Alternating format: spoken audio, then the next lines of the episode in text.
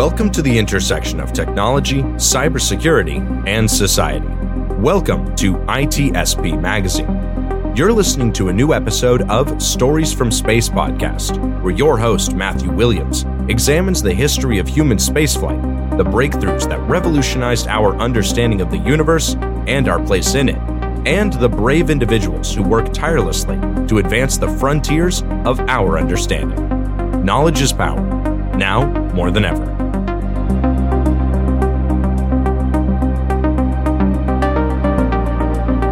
Really, really big airports that have, um, you know, Terminal A, Terminal B, Terminal E, all these these different terminals we have to go to. And, you know, normally you walk along at about three miles an hour the airport, and you're going from one one gate to another gate. Uh, but in some locations, you have these horizontal travelators, conveyor belts, if you will, and you're you're walking along at uh, three miles an hour, and then you you step on top of this belt, right? You're still walk. Most of us still walk while we're on the belt. So you're walking at three miles an hour on the belt, but the belt is actually moving as well. In, in, conceptually speaking, the belt is contracting space in front of you, and the belt is going underneath and looping back around on the back, and so it's expanding space behind you. So the travelator contracts space in front of you and expands space behind you, so that it augments your apparent speed. And so you actually look like you're going faster, even though locally you're still going at three miles an hour. So somebody sitting on a bench uh, looking at you while you're walking along, before you get on the belt, they see you walking along at three miles an hour. You get on the belt, it looks like you're going six miles an hour, and then you get back off the belt and it looks like you're going three miles an hour. So that's kind of a just a pedestrian example of the idea of, of a space warp where you can appear to be going much faster, while locally you really haven't changed anything.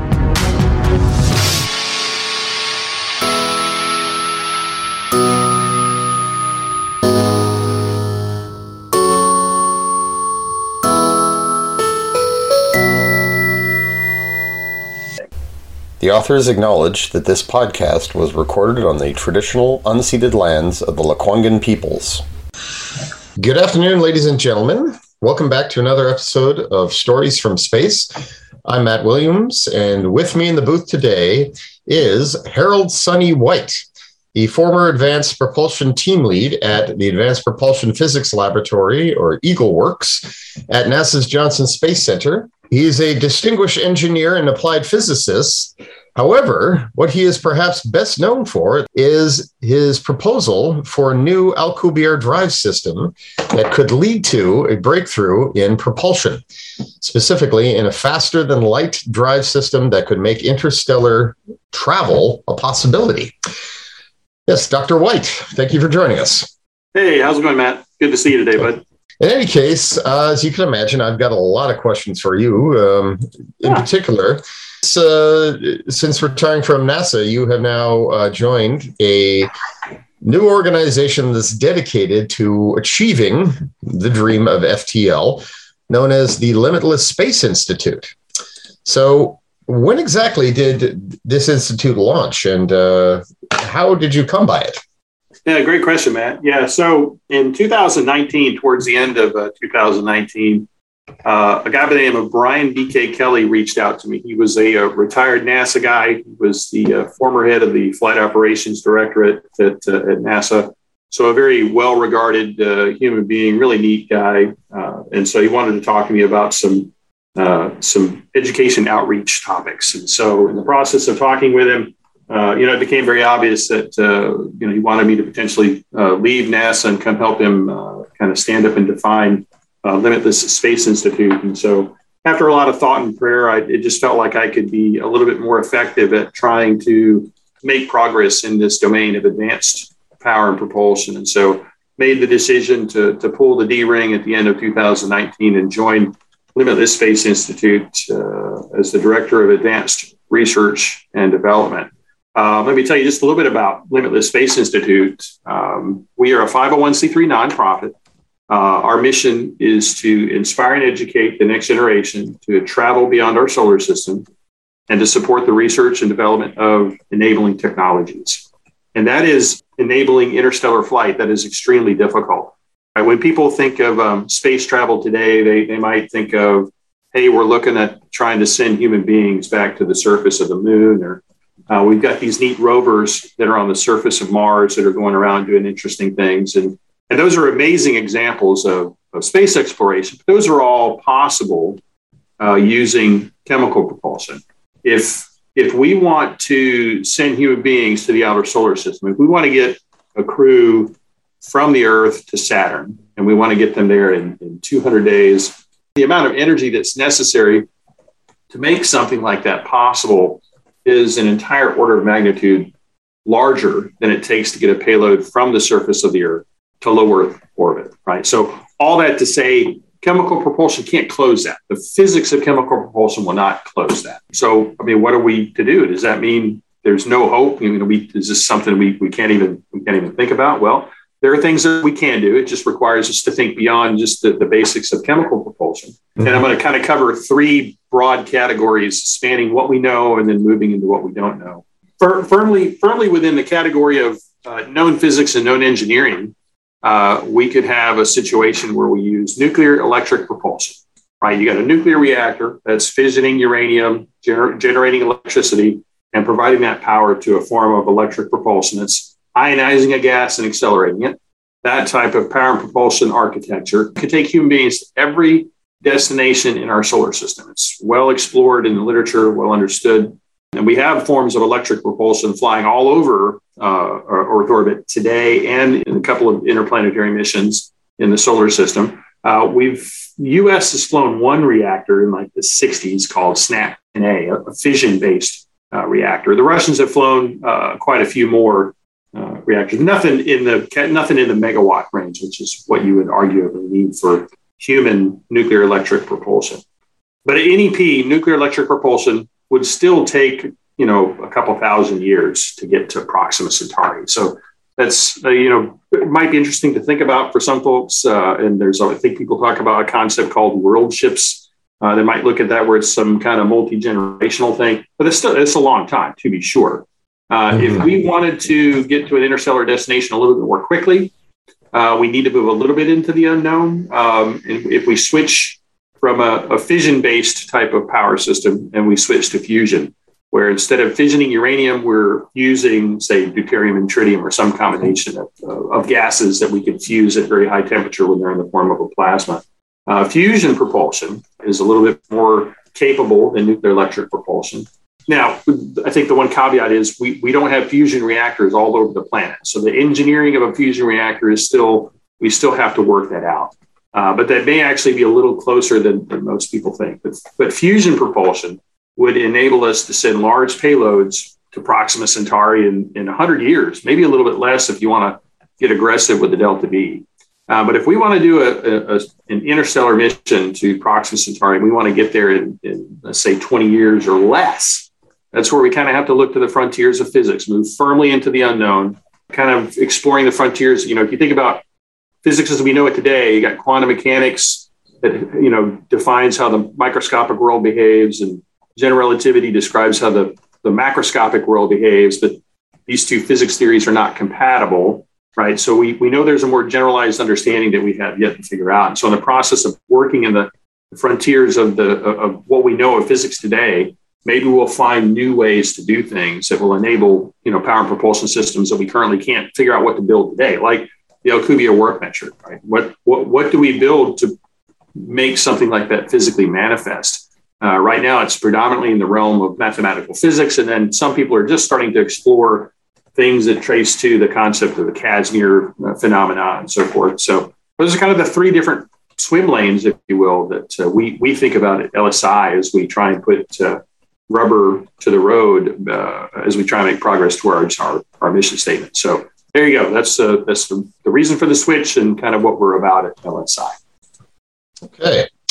Well, a uh, couple follow uh, follow up things there that actually uh, definitely wanted to say generation ships. That's um, or world ships, as you said that is um, that is a concept there that is um, it, it, it tends to come up all the time there anytime anyone's talking about interstellar travel mm. that is uh, that is sort of the fallback option isn't it it's like uh, we we accept that we can't go fast. We own that. So we're just going to build a huge ship that'll mm-hmm. accommodate multiple generations and, you know, mm-hmm. hope and pray they don't all kill each other.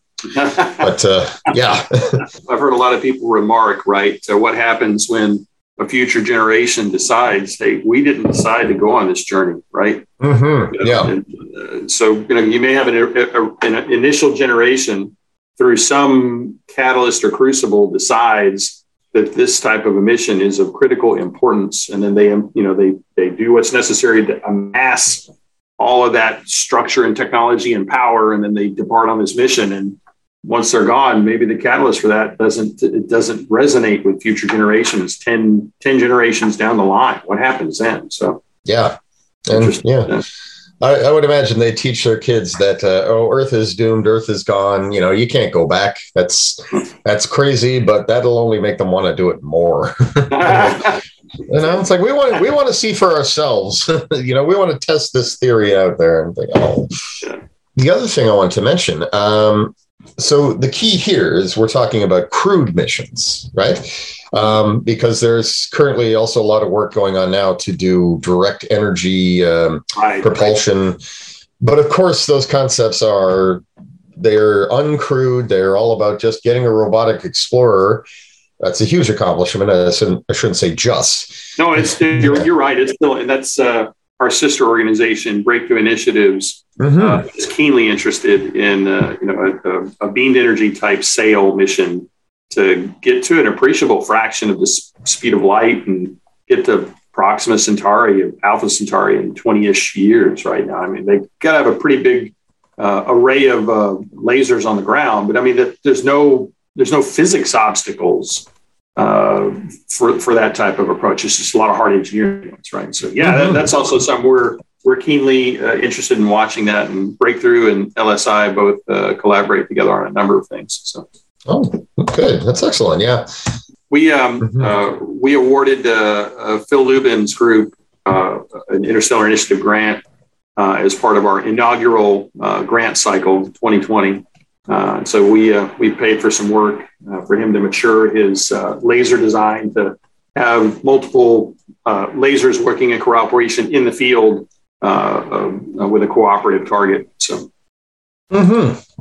Yeah, in fact, uh, well, I'd, I'd, like to talk more about those, uh, about your research grants and your other efforts there, like your education outreach programs there, in, in just a bit. But I feel I would be really irresponsible if I didn't really try to get you to talk about uh, the Alcubierre warp drive. To to give you a bit of a uh, like a, a personal uh, uh, take there. Um, well, I remember, I remember in 2012. Remember the story breaking um, about how you during the 100 year Starship uh, conference there, you were preparing to make remarks and you were just sort of going over the equations, and a breakthrough happened where there's like the Alcubierre metric, which describes a warp field. Yes, the original paper by Miguel Alcubierre, he proposed this, but all all the research at the time said this would require a prohibitive amount of technology. Right, right. Yes, but then you you found a uh, a loophole. Can can you describe that a little bit for us? Yeah, sure. So I, I had I was asked to kind of give a talk about space warps at the uh, the the inaugural NASA DARPA hundred year Starship Symposium, and uh, so I, I, I didn't just want to kind of rehash what I'd already talked about in the past. So I, I went through and did some uh, sensitivity analysis with the field equations. I was looking at uh, what happens when you change some of the input parameters to the, the total energy requirement for the phenomena, uh, just because I want to have something new to talk about. And um, in the process of doing that, uh, uh it became very clear that um, you could significantly reduce the amount of negative vacuum energy density that's necessary to make the trick work. I, uh, the, the, stuff I published in like 11, 12, and 13, and it, uh, like three different conferences back to back was kind of an the, the unfolding of that story, um, you know, I was able to go through and, and duplicate the best re- prediction that had been done prior to that by a colleague of my, mine, Richard Obousy. Uh, Richard Obousy had done some analysis to show where he was able to reduce the amount of exotic matter necessary to make the, the trick work to something about the size of Jupiter. Uh, and so I, I, went through and said, all right, well, let's uh, look at a toy spacecraft that's uh, 10 meters in diameter and an effective velocity of 10 c. And if we change this, the, the parameter I, I focused on was something called the shell thickness parameter. If I change the shell thickness parameter, I can go through and, and I can show, uh, I can duplicate uh, uh, Richard's work. So I was able to go through and show with this 10 meter diameter spacecraft with an effective velocity of 10 c. If you construct it in such a way that the, the shell is a certain thickness, it will require a Jupiter amount of exotic matter. And so I went through the process of changing the shell thickness parameter and showed that by allowing the the shell of the, the warp bubble that forms in the phenomena, allowing it to get thicker, uh, reduces the magnitude of the York time field. Uh, and that's the, think of that as like the strain that you put on space time, right? So we think about strain in engineering, if you squeeze something, it compresses, you know, so many inches per inch. It's like a unitless parameter we use uh, when we think about materials. Uh, the York time is like a three dimensional strain. So it's like cubic meters per cubic meter, if you will. And so by making the shell thickness parameter uh, such that you could uh, make the, the warp bubble uh, thicker, you could reduce the magnitude of the York time. And it's nonlinear. Uh, and so by doing that, we were able to reduce the amount of exotic matter from Jupiter down to about one, you know, two metric tons. Uh, it's about the size of the Voyager 1 spacecraft right? And so, in in my mind, that at least says the idea is not only mathematically possible, right? Because with Jupiter amount of exotic matter, it's just a mathematical model. It's never going to be something that that we could do, right? I mean, maybe nature could do it in some weird way that we have yet to discover, but you know, we would never be able to do that with, with Jupiter. I, I hate to say the word never, but that seems really impractical. Um, uh-huh. But uh, reducing the amount of exotic matter to, to something that's that we can kind of connect with, a couple metric tons. I mean, that at least moves it into the to the category of, of plausible, right? I, I don't. That doesn't say anything yet about it being feasible because we still have to. How do you generate negative vacuum energy density, right? I'm not there mm-hmm. on how that might work. But, uh, uh, that's kind of the, the consensus of uh, the, the, excuse me the summary of the work that I did in that time frame. Uh, now you asked me to kind of explain the idea of the Alcubierre warp, uh, and I'll let me do that uh, using kind of a terrestrial analogy that I've used a number of times. Um, we've all traveled uh, via airplanes to different locations uh, around the globe for a multitude of reasons, and we've all been in these really, really big airports that have, um, you know, Terminal A, Terminal B, Terminal E, all these these different terminals we have to go to, and, and we have to change jets as part of our as part of our journey, and as and so you're, you know, normally you walk along at about three miles an hour at the airport, and you're going from one one gate to another gate. Uh, but in some locations, you have these horizontal travelators, conveyor belts, if you will, and you're you're walking along at uh, uh, three miles an hour, and then you you step on top of this belt, right? You're still walk. Most of us still walk while we're on the belt. So you're walking at three miles an hour on the belt, but the belt is actually moving as well. And in, in conceptually speaking, the belt is contracting space in front of you and the belt is going underneath and looping back around on the back. And so it's expanding space behind you. So the travelator contracts space in front of you and expands space behind you so that it augments your apparent speed. And so you actually look like you're going faster, even though locally you're still going at three miles an hour. So somebody sitting on a bench uh, looking at you while you're walking along, before you get on the belt, they see you walking along at three miles an hour. You get on the belt, it looks like you're going six miles an hour and then you get back off the belt and it looks like you're going three miles an hour. So that's kind of a just a pedestrian example of the idea of, of a space warp where you can appear to be going much faster. Well, locally, you really haven't changed anything. You're still you're still doing what you were doing before you turned on the field. Yeah, and theoretically, this is uh, this is not inconsistent with general relativity, or so. Yeah, it is a way around the uh, the inviolability of yeah relativity in general. There, um, which that's what I that's what I like to call the eleventh commandment of physics: "Thou shalt not exceed the speed of light." Right? The, yeah, yeah. The same the same framework that that dictates that speed limit also facilitates these potential pathways that we could we could we could potentially cover stellar distances in uh, uh, you know non-trivially short periods of time yeah. without breaking that 11 commandment. So yes. Now, as I understand it, uh, mainly because uh, I looked it up uh, a while ago, Um, negative vacuum energy. This refers to theoretical uh, work there of Paul Dirac and, and others who said that the vacuum of space is filled with negative energy and it's like the counterpart to gravitational energy. Um, and it's a positive and a negative in sort of the same way as potential and kinetic energy.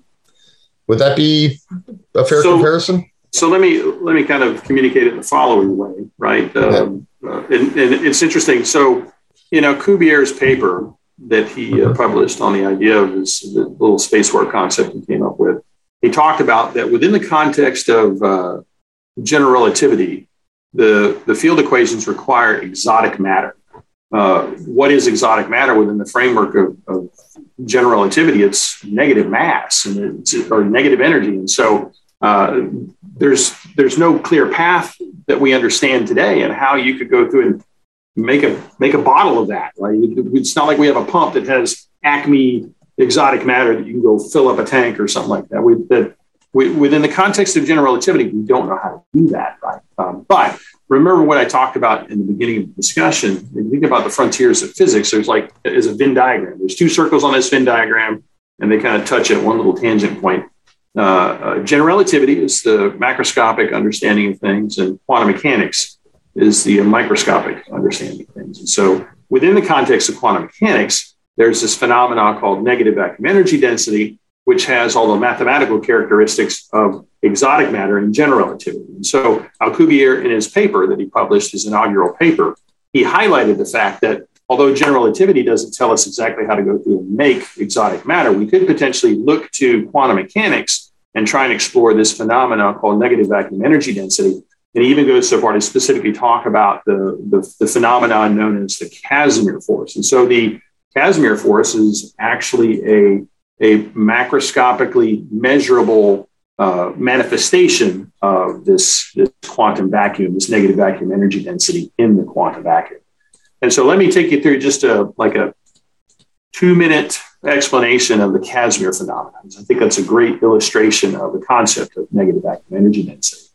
Um, so we're going to conduct a little thought experiment. If we if we imagine for a moment that my um, my hands are two metallic plates, they're very tiny, right? And you put them very very close to one another. We're talking like microns separated, right? So these are two very tiny plates separated by microns or even submicron distances.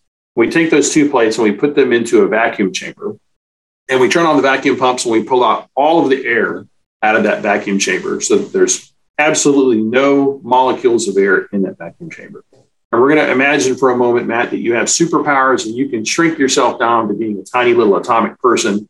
And we're going to send you into the vacuum chamber and you're going to go through and you're going to go measure the pressure on the outside of the plates and the pressure between the plates right? Or conversely, the energy density on the outside of the plates, the energy density in between the plates. Now, our classical physics understanding of the world, the, you know, the macroscopic way things move, you push and things move and, and air molecules move and so forth. Um, our expectation is that you would report back that you would measure zero pressure on the outside of the plates and zero pressure in between the plates. But what you would actually measure is you would measure zero pressure on the outside of the plates, but you would measure a negative pressure in between the two plates.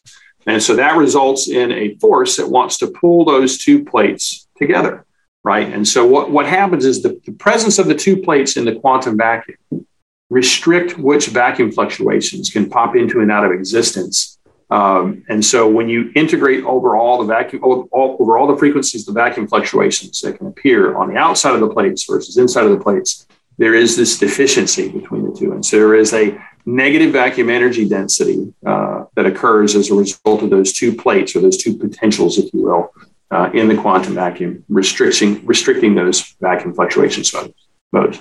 Now, the Casimir force was derived in 1948 by Casimir. I believe he was working with fluorescent light bulbs, of all things, but it was uh, it was measured to the physics community's satisfaction in 1996 by I think Lamoreaux. Uh, there's a paper by Lamoreaux, uh, and there, it's been measured numerous times since then in a lot of different uh, configurations. And they've also explored the fact that the Casimir phenomenon, the Casimir force of these two plates, right? If you you know, I was talking about the, the force that wants to pull these two plates together. There's also a force called this transverse Casimir force that restricts, or sorry, wants to, to try and work against moving those two plates relative to one another. So it's like this stickiness, if you will, of the quantum mm-hmm. So the quantum realm, I think, uh, really highlights the fact that we have we, have got some more work to do to try and understand nature at this this fundamental level. But this uh, the state that exists between these two plates uh, has a lot of appealing characteristics, kind of mapped to what the Alcubierre uh, step requires. So maybe there's hope. We'll see.